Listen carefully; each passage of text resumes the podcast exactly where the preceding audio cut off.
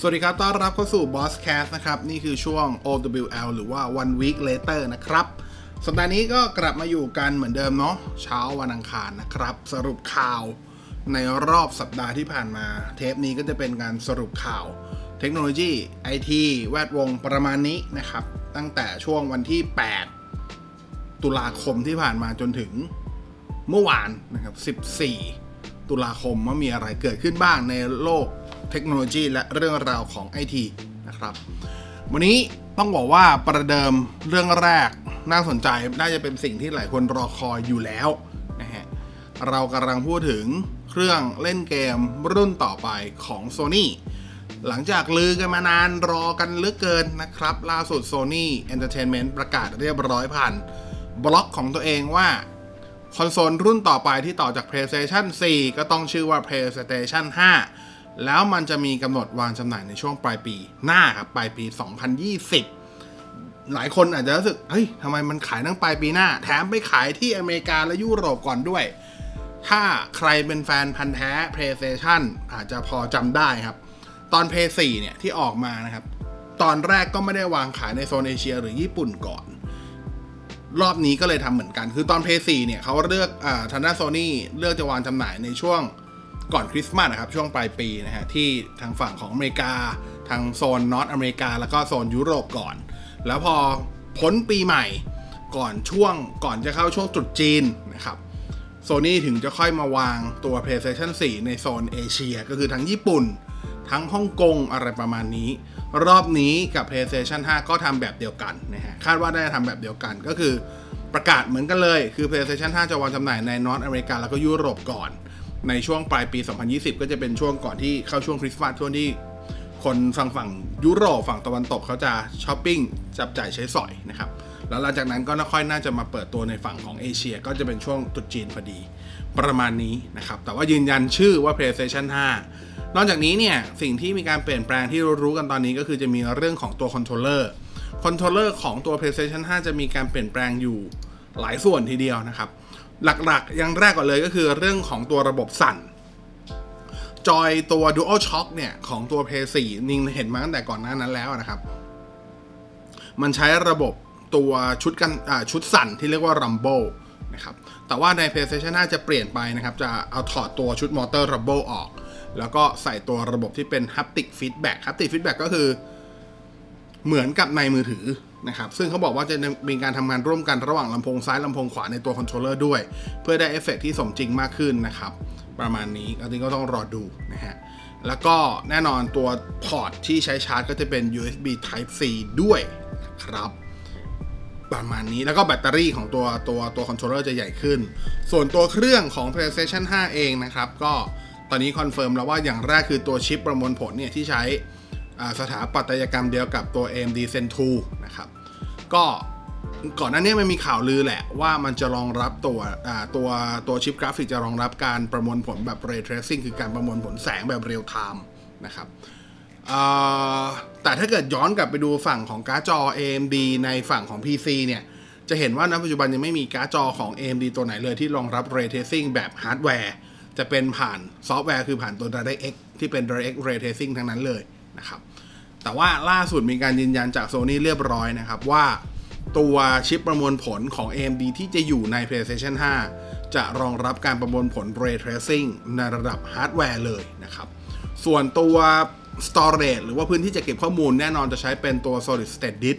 แล้วนะครับ ไม่ได้ใช้เป็นฮาร์ดดิสก์จานแม่เหล็กหมุนๆอีกแล้วแน่นอนได้ความเร็วสูงขึ้นนะครับ แล้วก็ยังมีเพิ่มทางเลือกในการที่จะติดตั้งข้อมูลด้วยนะครับ ก็คือสามารถใช้แบบ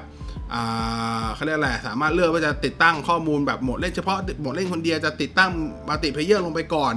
ก็ได้หรืออะไรอย่างเงี้ยจะมีตัวเลือกออปชันที่มากขึ้นนะครับ ส่วนแผ่นเกมของ PlayStation 5 ยังคงใช้เป็นแผ่นบูเรแต่จะเป็นแผ่นบูเรที่มีความจุสูงขึ้นก็คือเป็นความจุ 100กิกะไบต์นะครับ ก็ถือว่าสูงมากนะฮะ แน่นอนในเรื่องของภาพที่เล่นก็ต้องระดับ 4K ได้อยู่แล้ว แล้วก็รอบนี้ Sony ยืนยันว่าตัว PlayStation 5 เองก็จะรองรับ การเล่นแผ่นหนังที่เป็น 4K Blu-ray HDR ด้วยนะครับ ก็จะเทียบเท่ากับ Xbox ยุคปัจจุบันนี่แหละนะครับ ในแง่ของการเล่นแผ่นนะก็จะเป็นเรียกว่า all in one Entertainment Console ได้เลยนะครับสำหรับตัวของฝั่ง Sony เนาะ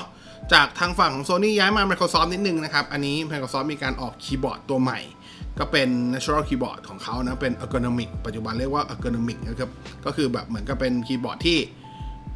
ให้ออกแบบให้มีสรีระพิมพ์แล้วไม่เมื่อยนู่นนี่นั่นนะครับ แต่ว่าสิ่งที่จะพูดถึงไม่ได้พูดถึงตัวสรีระคีย์บอร์ด หรือว่า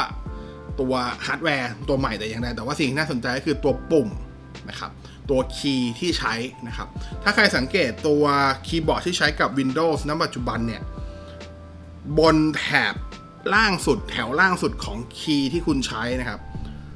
ด้านซ้ายของ Space Bar เนี่ย มันจะเป็นปุ่ม Control Windows แล้วก็ Alternate อันนี้คือเราคุ้นเคยเป็นแบบนั้นนะครับ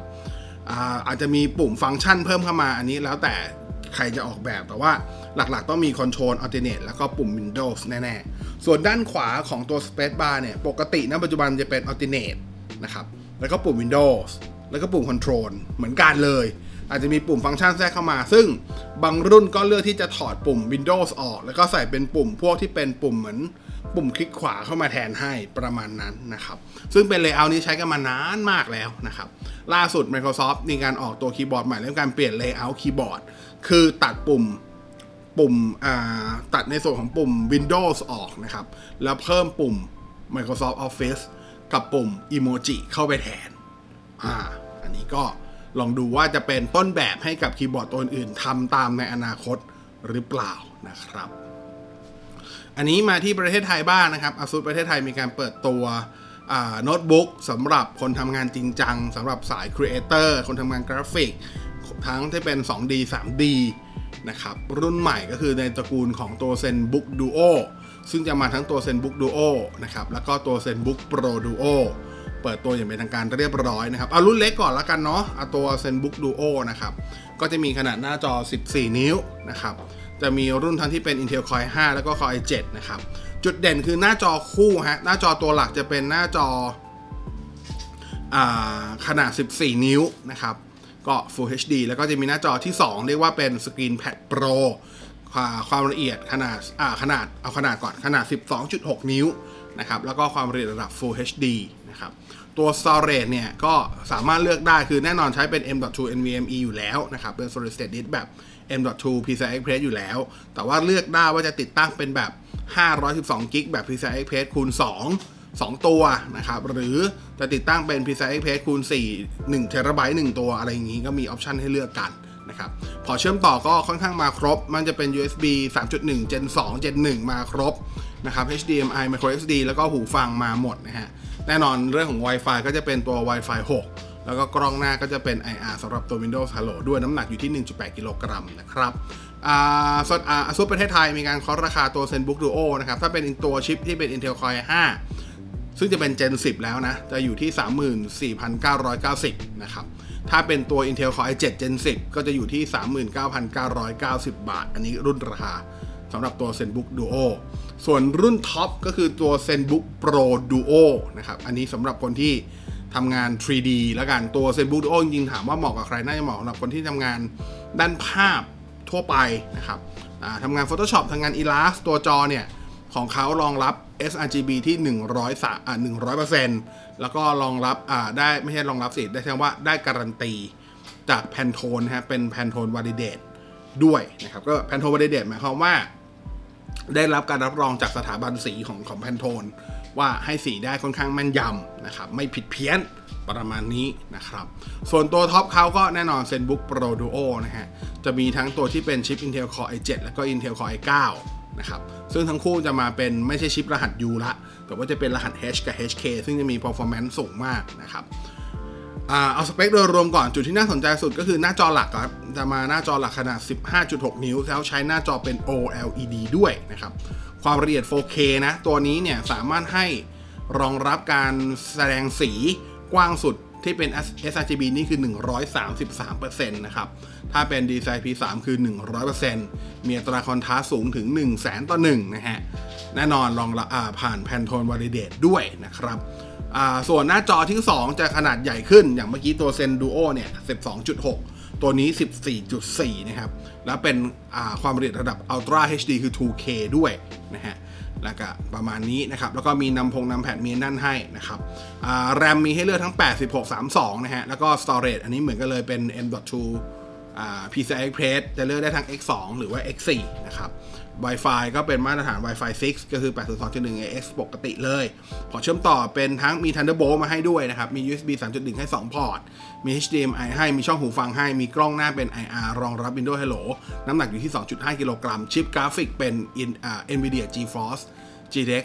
2060 นะฮะ ถ้าเป็นตัวชิปที่เป็น Intel Core i9 ก็จะเป็นรหัส 9750H เคาะราคาอยู่ที่ 89,990 บาทนะครับ ถ้าเป็น Intel Core i9 ก็จะเป็น Core i9 9980HK อันนี้เคาะราคาอยู่ที่ 19,990 บาทนะครับ ก็น่าจะวางจำหน่ายแล้ว อันนี้น่าจะเป็นที่สุดของโน้ตบุ๊กสาย creator สายทำงานกราฟิกนะเวลานี้ของฝั่ง Windows แล้วแต่ว่าเร็วๆนี้ต้องดูว่าจะมีค่ายอื่นออกมาชนอีก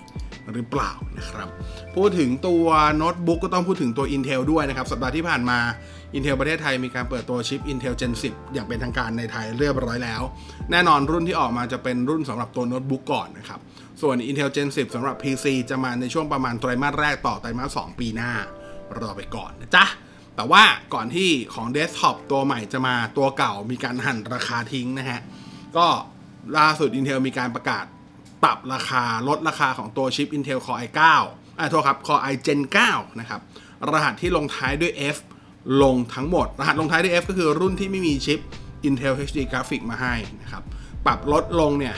5-20%แล้วแต่รุ่นเลยนะครับนี่ก็ต้องรอดูว่าในไทยจะได้รับอานิสงส์กันเมื่อไหร่นะฮะ ข้ามฝั่งจากฝั่งฮาร์ดแวร์มาดูเรื่องของสมาร์ทโฟนบ้างไปที่ค่าย Apple ก่อนนะครับ สัปดาห์นี้มีข่าวลือน่าสนใจมาอีกหนึ่งข่าวนะครับ ก็คนเดิมเลยนักวิเคราะห์ขาประจำนะฮะ Ming-Chi Kuo มีการให้ข้อมูลสินค้าใหม่ของ Apple นะครับ บอกว่า Apple เตรียมที่จะเปิดตัว iPhone SE รุ่นที่ 2 หรือ iPhone SE Second Generation นะครับ ในช่วงประมาณต้นปีหน้า มีสเปคหลุดออกมาด้วย เขาบอกว่าจะใช้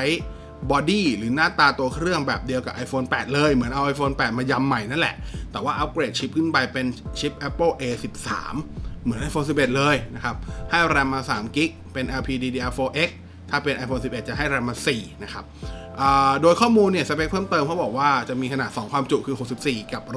128 มี 3 สีให้เลือกครับ ก็คือจะมีสีจะมีสีเงิน สี Space Gray ก็คือสีดำดำๆเทาๆหน่อย แล้วก็แน่นอนต้องมี Product Red ด้วยนะครับ นอกจากนี้เนี่ยเขาบอกว่าก็จะตัดในส่วน 3D Touch ออกไปนะครับ อันนี้ก็ต้องรอดูว่าจริงไหมมีการคอร์อ่ามีการคาดการราคาด้วย ว่ารุ่น 64 กิกเนี่ย ราคาน่าจะอยู่ที่ราวๆประมาณ 399 เหรียญเท่ากับตอนที่ iPhone SE เปิดตัว ตอนนู้นเก่าแล้วนะครับ อันนี้ก็ต้องรอดูว่าจริงไหมแต่ว่าถ้าใครติดตามข่าว Apple มาสักระยะหนึ่งอย่างจริงจังก็จะรู้ว่าข่าว iPhone SE 2อะมีมาทุกปีนะครับ มีมา 3 ปีรวดแล้ว นี่ถ้าเกิดปีหน้าออกมาอีก แล้วไม่ไม่ออกอีกเท่ากับ 4 ปีติดเลยที่มีข่าวลือออกมานะครับต้องบอกว่า iPhone SE 2 เนี่ยณก่อนหน้านี้มีความเป็นไปได้สูง แต่พอถึงเวลาตรงนี้ถ้าเกิดในความเห็นของตัวผมเองในบอสเนี่ย ก็ต้องยอมรับว่าผมไม่ค่อยไม่อาจจะรอบนี้อาจจะขอแทงสวนมีชิงคูณผมไม่คิดว่า Apple จะออกนะ คือถ้าออกเนี่ยด้วยความที่ปัจจุบันนอกเหนือจาก iPhone 8 แล้วเนี่ย ที่เขาจะมาคือถ้าออกจริงมันคือออกแทน iPhone 8 ถูกไหมฮะแต่ถ้าออกแฟนเอออกแทน iPhone 8 อย่าลืมว่าด้วยสเปคทั้งหมดที่ออกมา มันไม่ได้แทนแค่ iPhone 8 มันจะมากินตลาด iPhone 10R ที่ยังทำตลาดอยู่ในปัจจุบันด้วย และ Apple เองก็เพิ่งปรับลดราคาลงมา แต่ราคาเปิดตัวถ้าเกิดอ้างอิงจากหมิงชิงคูบอกเท่ากับว่าราคาน่าจะเปิดตัวถูกกว่าตัว iPhone 10R ณปัจจุบันด้วยซ้ำนั่นหมายความว่ามันก็ต้องค่าพวกเดียวกันเอง 2 ที่ผมไม่ค่อยเห็นด้วย เพราะว่ารอบนี้เนี่ย ถ้าใครตามข่าวอีกก็จะเป็นอันนี้เล่าเผยเป็นการรวมข่าวไปเลยแล้วกันนะฮะ ก็ตอนเนี้ยหลังจาก iPhone 11 วางจำหน่ายนะครับหุ้น Apple ก็เพิ่มขึ้นเรื่อยๆ ตอนนี้ไปแตะสถิตินิวไฮใหม่อีกแล้ว มูลค่าบริษัทของ Apple ตอนนี้อยู่เรียกว่าทำทำสถิตินิวไฮในตลาดหุ้นนะครับ อยู่ที่เท่าไหร่ล่ะ 1.067 พันล้านเหรียญสหรัฐ เป็นสถิติที่สูงที่สุดในประวัติศาสตร์บริษัท Apple แต่ว่าตอนนี้ก็ยังยังถือว่าเป็นบริษัทอันดับ 2 เพราะอันดับ1ยังคงเป็น Microsoft อยู่นะครับที่ 1.07 พันล้านเหรียญสหรัฐ แต่นั่นก็ถือว่าสูงมาก แล้วก็แน่นอนยอดขายทั่วโลกเพิ่มขึ้น Apple มีการสั่งชิ้นส่วนให้มีข่าวมาว่า Apple มีการสั่งให้ซัพพลายเออร์มีการเร่งผลิตชิ้นส่วนเพิ่มขึ้นอีกประมาณ 10%มีการปรับการคาดการณ์การส่งมอบ iPhone ทั่วโลกเพิ่มขึ้นอีกประมาณ 5-10%ด้วยข่าวทั้งหมดที่ออกมาในแง่บวกทั้งหมดเนี่ย มันทำให้เห็นว่า iPhone 11 ขายดี แล้วทำไมถึงจะต้องออก iPhone SE 2 มาเพื่อค่า อย่างน้อยที่สุดก็คือค่า iPhone 11 กันเอง มองไม่เห็นมองไม่ค่อย make sense เท่าไหร่ในเรื่องนี้นะครับ แต่ก็ต้องติดตาม เพราะว่าอย่างที่บอก iPhone iPhone SE 2 เนี่ย มีข่าวมาทุกปีตลอด 3 ปีหลังมีมาตลอดนะครับ แล้วก็ปีที่แล้วเนี่ย หลุดแม้กระทั่งตัวเครื่องที่เป็นแบบ hand on จริง ๆ แล้ว หลุดแม้กระทั่งตัวกล่องแล้ว แต่พวกนั้นจริง ๆ คือมันทำได้หมดอะนะ แต่ว่าหลุดมาขนาดนั้นแล้วสุดท้ายก็ไม่มีนะครับก็ต้องรอดูว่าปีหน้าจะจะมีไหม แต่ถ้าไม่มีก็คงเลิกกันได้แล้วนะครับขณะเดียวกัน iPhone 11 ตอนนี้ก็เริ่มมีการรายงานปัญหาที่ผู้ใช้พบแล้วนะครับ ในไทยแต่ตอนนี้เปิดจองไปเรียบร้อยจะวางขายจริงวันศุกร์นี้นะครับศุกร์ที่ 18 แต่ว่าตอนนี้ iPhone 11 ทั้ง 3 รุ่นเลย ทั้ง iPhone 11 iPhone 11 Pro แล้วก็ iPhone 11 Pro Max มีการรายงานพบปัญหา เรื่องของหน้าจอเป็นรอยขีดข่วนแล้วลบไม่ได้นะครับ และเป็นรอยขีดข่วนแบบที่เกิดขึ้นโดยที่ผู้ใช้เองก็มั่นใจมากว่า ไม่ได้เอาไปตก ไม่ได้ไปกระแทก ไม่ได้เอาอะไรมาขีดข่วน ใช้งานปกติ daily use ธรรมดาเลยนะครับ ตอนนี้ก็เริ่มมีการรายงานเข้าไปในหน้าเว็บ Apple เอง ทั้งตัวตัว Reddit เองนะครับ อันนี้ก็ต้องรอดูว่า Apple จะมีการออกมาตอบโต้หรือว่ารับทราบปัญหานี้อย่างไร หรือแก้ไขอย่างไร อันนี้ต้องรอดูนะฮะแต่ตอนนี้ก็มีแต่ว่าปัญหานี้เอาจริงในไทยไม่น่าจะมีปัญหานะ เพราะผมเชื่อว่า 90%ของผู้ใช้สมาร์ทโฟน ไม่เฉพาะ iPhone นะ สมาร์ทโฟนของไทย ซื้อมาปุ๊บสิ่งแรกที่เขาทำก็คือ วิ่งไปติดฟิล์มหน้าจอฮะเพราะฉะนั้นเรื่องนี้อาจจะไม่ใช่ปัญหาสำหรับคนเอเชีย แต่ว่าต้องเข้าใจว่าในฝั่งยุโรปฝั่งอเมริกาการติดฟิล์มหน้าจอไม่ใช่ไม่ใช่ไม่ใช่ไม่ใช่สิ่งนิยมเท่าไหร่เขาอาจจะนิยมใส่เคสบ้าง แต่เรื่องติดฟิล์มหน้าจอเนี่ยใช้คำว่าความนิยมน้อยมากจริง ๆ นะครับ จากเรื่องของ iPhone มาเรื่องของ DxO Mark นิดหนึ่งแล้วกันนะครับ DxO Mark เนี่ยเราคุ้นเคยกันว่าเขาเป็นเว็บที่เอาไว้ทดสอบในเรื่องของกล้องนะครับเขาทดสอบทั้งกล้องกล้องกล้องถ่ายภาพจริงๆ Digital SLR Full Frame Digital SLR Mirrorless นู่นนี่นั่นนะครับ แล้วก็ช่วงใน 2-3 ปีหลังก็จะมีชื่อเสียงในการทดสอบในเรื่องของกล้องจากสมาร์ทโฟนด้วยนะครับล่าสุด DxOMark มีการเพิ่ม category ใหม่ในการทดสอบสำหรับสมาร์ทโฟน ก็คือจะเป็น audio review ก็คือการทดสอบในเรื่องของระบบเสียงนะครับเขาจะแบ่งการทดสอบเป็น 2 หัวข้อใหญ่ๆ ก็คือในส่วนของตัว playback คือการเล่น แล้วก็ recording คือการอัดนะครับซึ่งในส่วน playback เนี่ยเขาก็จะมีการทดสอบทั้งในห้องแลบแล้วก็ทั้งในในชีวิตจริง มีการทดสอบทั้งในหลายสถานการณ์นะครับ ไม่ว่าจะเป็นการฟังเพลง การดูหนังการเล่นเกมนะครับ Recording เองก็จะเป็นการทดสอบทั้งการอัดเสียงปกติใช้ voice messaging การอัดเสียงที่เป็น voice recording นะครับ การอัดเสียงโดยอาศัยจากการอัดวิดีโอนะครับ อะไรอย่างนี้นะครับ ก็มีการทดสอบกันออกมา ซึ่งตอนนี้มีการมีรุ่นที่ผ่านการทดสอบไปทั้งหมดแล้ว 7 รุ่นนะฮะ โดยที่รุ่นที่ทำคะแนนสูงสุดตอนนี้ก็คือทางด้านของหัวเว่ย Mate 20X ทำคะแนนรวมไปได้อยู่ที่ 75 คะแนนนะครับ ตามมาด้วยอันดับ 2 คือ iPhone 10s Max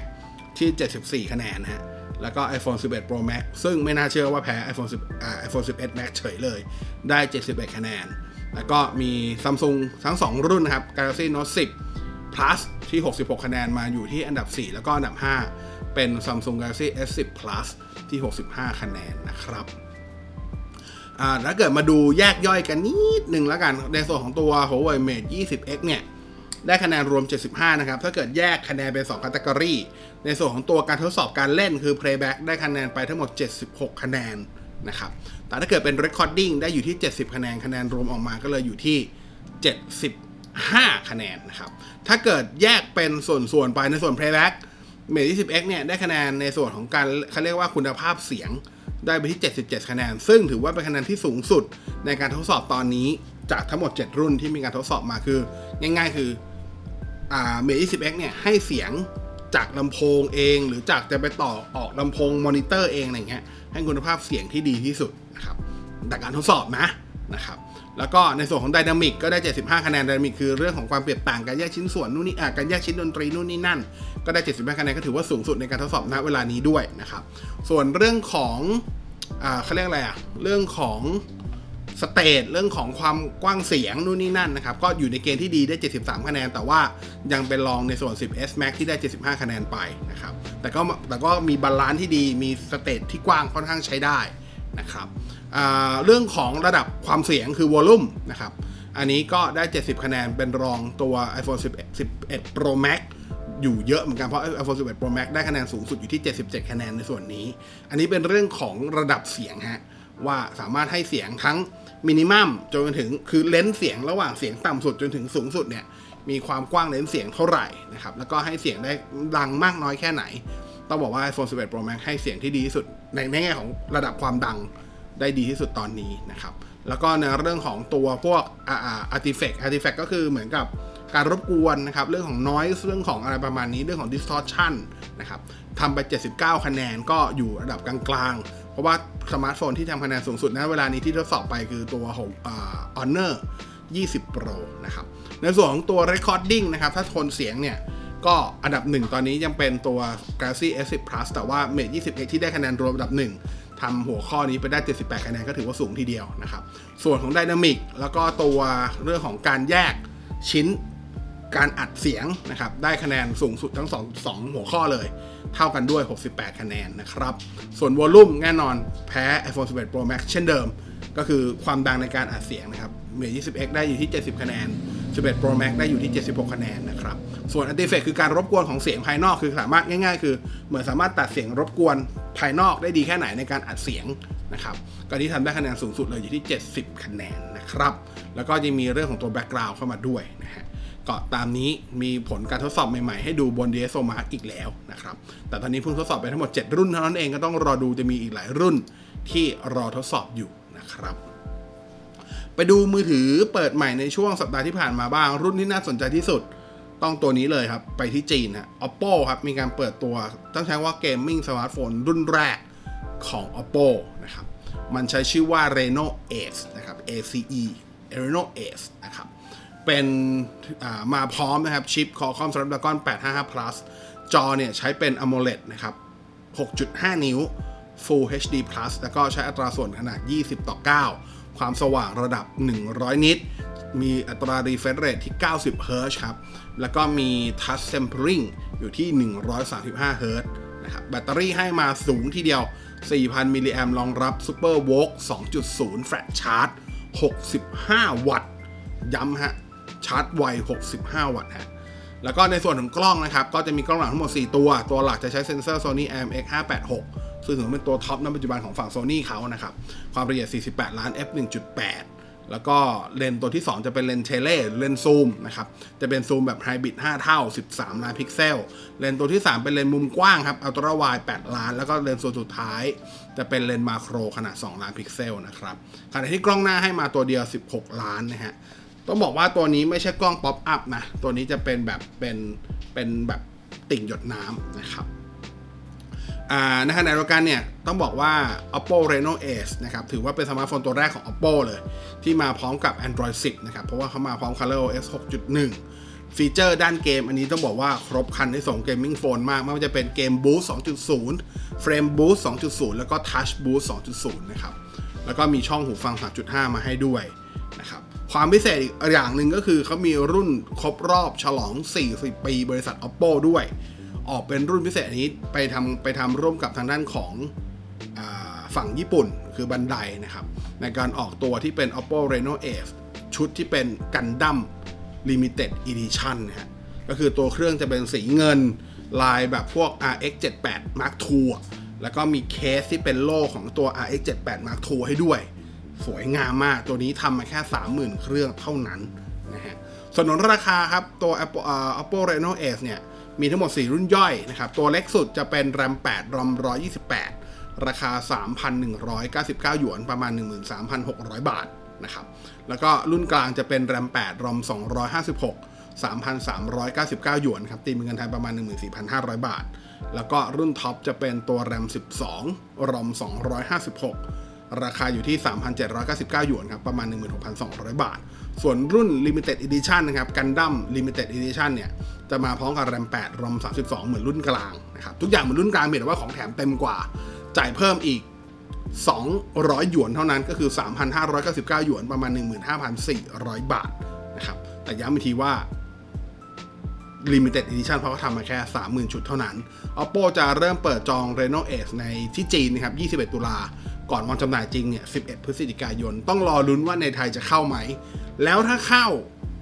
จะมีโอกาสไหมที่ Oppo ไทยจะเอาตัวที่เป็น Gundam Edition มาขาย แต่บอกเลยว่าสวยจริง ๆ สวยมาก ๆ ยกให้เป็นสมาร์ทโฟนที่สวยสุดแห่งปีเลยนะครับ อะสองข่าวสุดท้าย อันนี้จะเป็นเรื่องหนักนิดนึงละ ข่าวแรกครับ ก็ยังวนเวียนอยู่กับเทรดวาระหว่างตัวสหรัฐกับจีนนะครับ ก็คู่คู่ เรียกว่าคู่ขัดแย้งที่ชัดเจนที่สุดในฝั่งเทคโนโลยีก็คือระหว่างตัวสหรัฐเองกับหัวเว่ยนะครับ ก็หลายคนรู้อยู่แล้วว่าโดนัลด์ทรัมป์แล้วก็ทางด้านของกระทรวงพาณิชย์สหรัฐมีการแบนไม่ให้บริษัทในสหรัฐเนี่ยทำทำธุรกิจธุรกรรมกับทางด้านของฝั่งหัวเว่ยเป็นที่มาว่าไม่ว่าจะเป็นคอคอมเป็นอาร์มเป็นอะไรไม่สามารถทำธุรกิจหัวเว่ยได้รวมถึง Google ด้วยนั่นทำให้ Mate 30 Series ของของหัวเว่ยไม่สามารถใช้ตัว Google Mobile Service ได้นะครับแต่ว่า ตอนนี้สถานการณ์ของระหว่างสหรัฐกับจีนดูคลี่คายลงไปเยอะ หลังจากจีนเองก็แสดงความตั้งใจ แสดงความมุ่งมั่นในการที่จะยุติในเรื่องของปัญหาเทรดวาร์ให้ได้นะครับ ไม่ว่าจะเป็นการไปซื้อสินค้าเกษตรมากขึ้น พยายามเปิดโต๊ะเจรจามากขึ้นนะครับ จนล่าสุดเนี่ยเริ่มมีการลงนามแบบใช้คำว่าเป็นเหมือนกับลงลงนามทำความเข้าใจเบื้องต้นกันเพิ่มเติมอีกนะครับ ซึ่งไม่ว่าจะเป็นทางด้านของโดนัลด์ทรัมป์เอง หรือว่าทาง รองประธานาธิบดีของจีนเองที่ไปคุยกับทางด้านโดนัลด์ทรัมป์เองเนี่ยก็ออกไม่สัมภาษณ์ตรงกันว่าเอ้ยข้อข้อเสนอเป็นอะไรที่ค่อนข้างจะเป็นไปได้ แล้วก็ดูเป็นบวกทีเดียวนะครับ แล้วก็นั่นทำให้เริ่มเริ่มมีข่าวว่าตอนนี้ทางด้านของกระทรวงพาณิชย์สหรัฐ เริ่มมีการอนุญาตให้บริษัทบางบริษัทนะครับ แต่เขาไม่ได้ระบุบริษัทไหนบ้างนะให้ให้บริษัทบางบริษัทสามารถกลับมาทำธุรกิจธุรกรรมกับหัวเว่ยได้แล้วนะครับ ย้อนกลับไปก่อนหน้านี้ต้องบอกว่าตอนที่ โดนัลด์ทรัมป์แล้วก็กระทรวงพาณิชย์สหรัฐมีการออก เรียกว่าเป็น blacklist ละกัน แต่เขาใช้ว่า entity list นะครับ เหมือนรายชื่อบริษัทเฝ้าระวังนะครับ การที่บริษัทในสหรัฐจะทำธุรกิจธุรกรรมกับบริษัทที่อยู่ใน entity list หัวเว่ยเป็นหนึ่งในนั้น แต่จริงๆนอกเหนือจากหัวเว่ยแล้วนอกเหนือจากบริษัทจีนแล้วมีบริษัทประชาติอื่น ๆ ด้วยนะ เช่นโตโยต้าของญี่ปุ่นนู่นนี่นั่นนะครับ บริษัทที่อยู่ใน entity list เนี่ย บริษัทสหรัฐถ้าจะทำธุรกิจธุรกรรมกับบริษัทที่อยู่ใน entity list จะต้องทำการยื่น ขออนุญาตเป็นครั้งครั้งไปกับทางด้านกระทรวงพาณิชย์สหรัฐ และกระทรวงพาณิชย์สหรัฐจะออกใบอนุญาตเป็นครั้งครั้งไปนะครับ แต่ว่าก่อนหน้านี้มันมีข่าวมาว่ามีบริษัทในสหรัฐ ซึ่งไม่รู้กี่ไม่ไม่ไม่รู้กี่บริษัทแต่รวมแล้วกว่าร้อยห้ากว่าร้อยห้าสิบคำขอ ที่ส่งไปยังกระทรวงพาณิชย์สหรัฐเนี่ยถูก pending ก็คือถูกเหมือนกับถูกพักการพิจารณาไว้นะครับไม่ออกไม่ออกใบอนุญาตให้ นั่นก็เป็นทำให้หัวเว่ยกับ Google ไม่สามารถทำธุรกิจธุรกรรมกันได้ แล้วก็หลาย ๆ บริษัทด้วยนะครับอันนั้นก็แต่ตอนนี้เขาบอกว่าเริ่มมีการอนุญาตให้บางบริษัทใช้คำว่าแค่บางบริษัทแต่เขาไม่ได้บอกบริษัทใดบ้างที่ต้องรอลุ้นดูจะมี Google อยู่ในนั้นไหมนะครับประมาณนี้ สุดท้ายถ้าใครยังจำได้ฮะ Libra ครับ สกุลเงินดิจิตอลของ Facebook ที่ Facebook หมายมั่นปั้นมือเหลือเกิน เปิดตัวไปตั้งแต่ตอนงาน F8 เล่นใหญ่เล่นโตมหาศาลมากๆนะครับ ตอนนั้นเนี่ยโหพันธมิตรแต่ละเจ้าที่เข้าไปร่วมกับทางด้านของ Libra อ่าร่วมกับ Facebook ในการก่อก่อร่างสร้างตัว Libra ต้องบอกว่ายิ่งใหญ่มากๆนะครับ แต่ว่าล่าสุดหลังๆหลังจากออกเปิดตัว Libra อย่างยิ่งใหญ่ แล้วก็โดน ทั้งในประเทศเองก็คือในสหรัฐเองมีการเรียกเข้าไปคุยในยุโรปเองก็ใน EU ก็เองก็แบบมีการตั้งคำถามเยอะแยะมากมายนะครับ ล่าสุดเนี่ยพันธมิตรหลายเจ้าก็รู้สึกว่าเริ่มไม่ไหวว่ะอยู่ไม่ได้เหมือนกันล่าสุดเนี่ยต้องบอกว่าเป็นบริษัทด้านการเงิน 4 บริษัทใหญ่เหมือนกันนะครับ ประกาศถอนตัวออกจากโครงการ Libra เรียบร้อย 4 บริษัทนั้นก็ได้แก่ eBay ฮะ Stripe Visa แล้วก็ Mastercard ครับ สองอันหลังนี่หนักสุดเลยฮะวีซ่ามาสเตอร์การ์ดฮะเพราะว่าวีซ่ามาสเตอร์การ์ดเนี่ยต้องบอกว่าเขาคือคนที่ถือ ส่วนแบ่งการตลาดในส่วนของตัวใช้คำว่าเป็นลักษณะของบัตรเครดิตแล้วกันสูงสุดแล้วนะครับบนโลกใบนี้ 2 อันรวมกันนี่ตีกันไป 99.99%ก็ได้นะครับ คือเยอะมากๆ แล้วตอนที่เฟซบุ๊กมีการประกาศเปิดตัว r i b a แล้วก็ตัว r i b a Association แล้วก็มีการประกาศ partner ว่ามีใครเข้าร่วมบ้าง ชื่อของ Visa กับ Master เนี่ยคือเป็น 2 ชื่อใหญ่ ที่ตอนนั้นทุกคนแบบโหฮือฮามากเฮ้ยวีซ่ามาสเตอร์ยังเข้าเลยอะไรประมาณนี้ แต่ว่าล่าสุดก็รู้สึกไม่ไหวแล้วนะครับก็เรียกว่าตอนนี้สูญเสีย partner ด้านด้านบริษัทที่ทำด้านธุรกิจอ่าทำด้านธุรกรรมทางธุรกิจทางด้านการเงิน ไปแทบจะหมดแล้วเหลืออยู่รายเล็กๆไม่กี่เจ้าที่จะเหลืออยู่แค่ เหลือแค่ PayU มั้งถ้าผมจำไม่ผิดที่ที่ยังเหลืออยู่นะครับ ซึ่งก็เป็นรายไม่ได้ใหญ่มากนะครับก็อันนี้น่าสนใจว่าอนาคตของ Libra จะเป็นยังไงนะครับ อนาคตของ Libra เป็นยังไง เพราะตอนนี้ก็โอ้โหโดนแทรกแซงหนักมาก โดนโดนสอบ เรียกว่าโดนสอบหนักมากจริงๆสำหรับริบ้านะครับ เพราะว่าแน่นอนริบ้าตอนนั้นที่เขาประกาศตัวเขาหวังว่าจะเป็นแบบเป็น one world one currency ก็คือให้สกุลเงินเขาเป็นสกุลเงินแห่งโลกใบนี้เลย ไม่ต้องมีใครควบคุมนู่นนี่นั่นนะครับ แต่สุดท้ายก็ไม่ได้ไง เพราะว่าการเงินในแต่เข้าพอเข้าไปแต่ละประเทศการเงินยังไงซะสุดท้าย ก็เป็นเรื่องความมั่นคงแต่ละประเทศด้วยแม้แต่ทั้งในสหรัฐใน EU หรือแม้ในไทยเองก็ตาม ก็นั่นแหละ ตอนนี้วีซ่ามาสเตอร์ไปแล้ว ก็ต้องรอจับตารอดูครับ นี่ยังไม่ถึงปีเลยเพิ่งผ่านมาไม่ ครึ่งปียังไม่ถึงดีด้วยซ้ำนะครับ เสียพันธมิตรรายใหญ่ ๆ ไปเยอะเลยนะครับ ก็ต้องรอดูว่า Libra สุดท้ายจะจะยังคงเป้าหมายไว้ที่เป้าหมายยิ่งใหญ่อย่างเดิมไหมหรือจะยอมลดไซส์ลดความฝันตัวเองลงมา ยังไง อันนี้ก็ต้องรอดู แต่ว่าล่าสุดนี้อีกหนึ่งอันที่หนักมากก็คือ EU ก็คือสหภาพสหภาพยุโรป มีการใช้คำว่าข้อเสนอแนะแต่ข้อเสนอแนะเนี่ยมันก็เหมือนกับแบบกึ่งกึ่งแบบคำคำแนะนำอะว่าทำเถอะถ้าทำฉันอาจจะอนุญาตนะอะไรเงี้ยจากสหภาพ EU ก็บอกว่าให้ Libra เนี่ยทำหน้าที่ในการเป็นศูนย์กลางของคริปโตเคอเรนซีไปเลย แทนที่จะดูเฉพาะสกุลเงินตัวเองก็ไม่ต้อง ก็ไปดูทั้งคริปโตเคอเรนซีเลยจะไปดูบิตคอยน์จะไปดู อะไรก็ตามอะดูให้หมดออกกฎอันเดียวแล้วใช้ริบ้านี่แหละอย่างเงี้ยเหมือนให้ริบ้าเป็นศูนกลางของคริปโตเคอเรนซีซึ่งต้องบอกว่าริบ้าเองก็ไม่อยากทำอย่างนั้นแน่ๆเพราะว่า Facebook ก็ไม่ได้คาดหวังว่าจะทำแบบนั้นแน่ๆนะครับก็ต้องรอดูว่าจะเป็นยังไงนะฮะก็ถือว่าหนักทีเดียวนะครับจริงๆก่อนหน้านี้เนี่ยริบ้ามีการประกาศสัดส่วนในเรื่องของตัวตะก้าตะก้าเงินที่เขาจะมาถ่วงดุลกับเงินตระกูล Libra เรียบร้อยแล้วนะนะครับ เขาบอกว่าเขาจะมีการถือดอลลาร์สหรัฐประมาณ 50%นะครับ แล้วก็ถือสกุลเงินยูโร 18%ถือสกุลเงินเยนของญี่ปุ่น 14%ปอนด์สเตอร์ลิงของอังกฤษ 11%ครับ แล้วก็อีก 7%จะเป็นของดอลลาร์สิงคโปร์ อันนี้คือตะกร้าเงินที่เขาจะใช้ในการที่จะมา backup เงินคริปโตของเขานะครับก็สุดท้ายไม่รู้ว่าจะเกิดไหม จะเกิดได้หรือเปล่า อันนี้ต้องรอดูแต่ที่แน่ๆก็ไปแล้วครับวีซ่า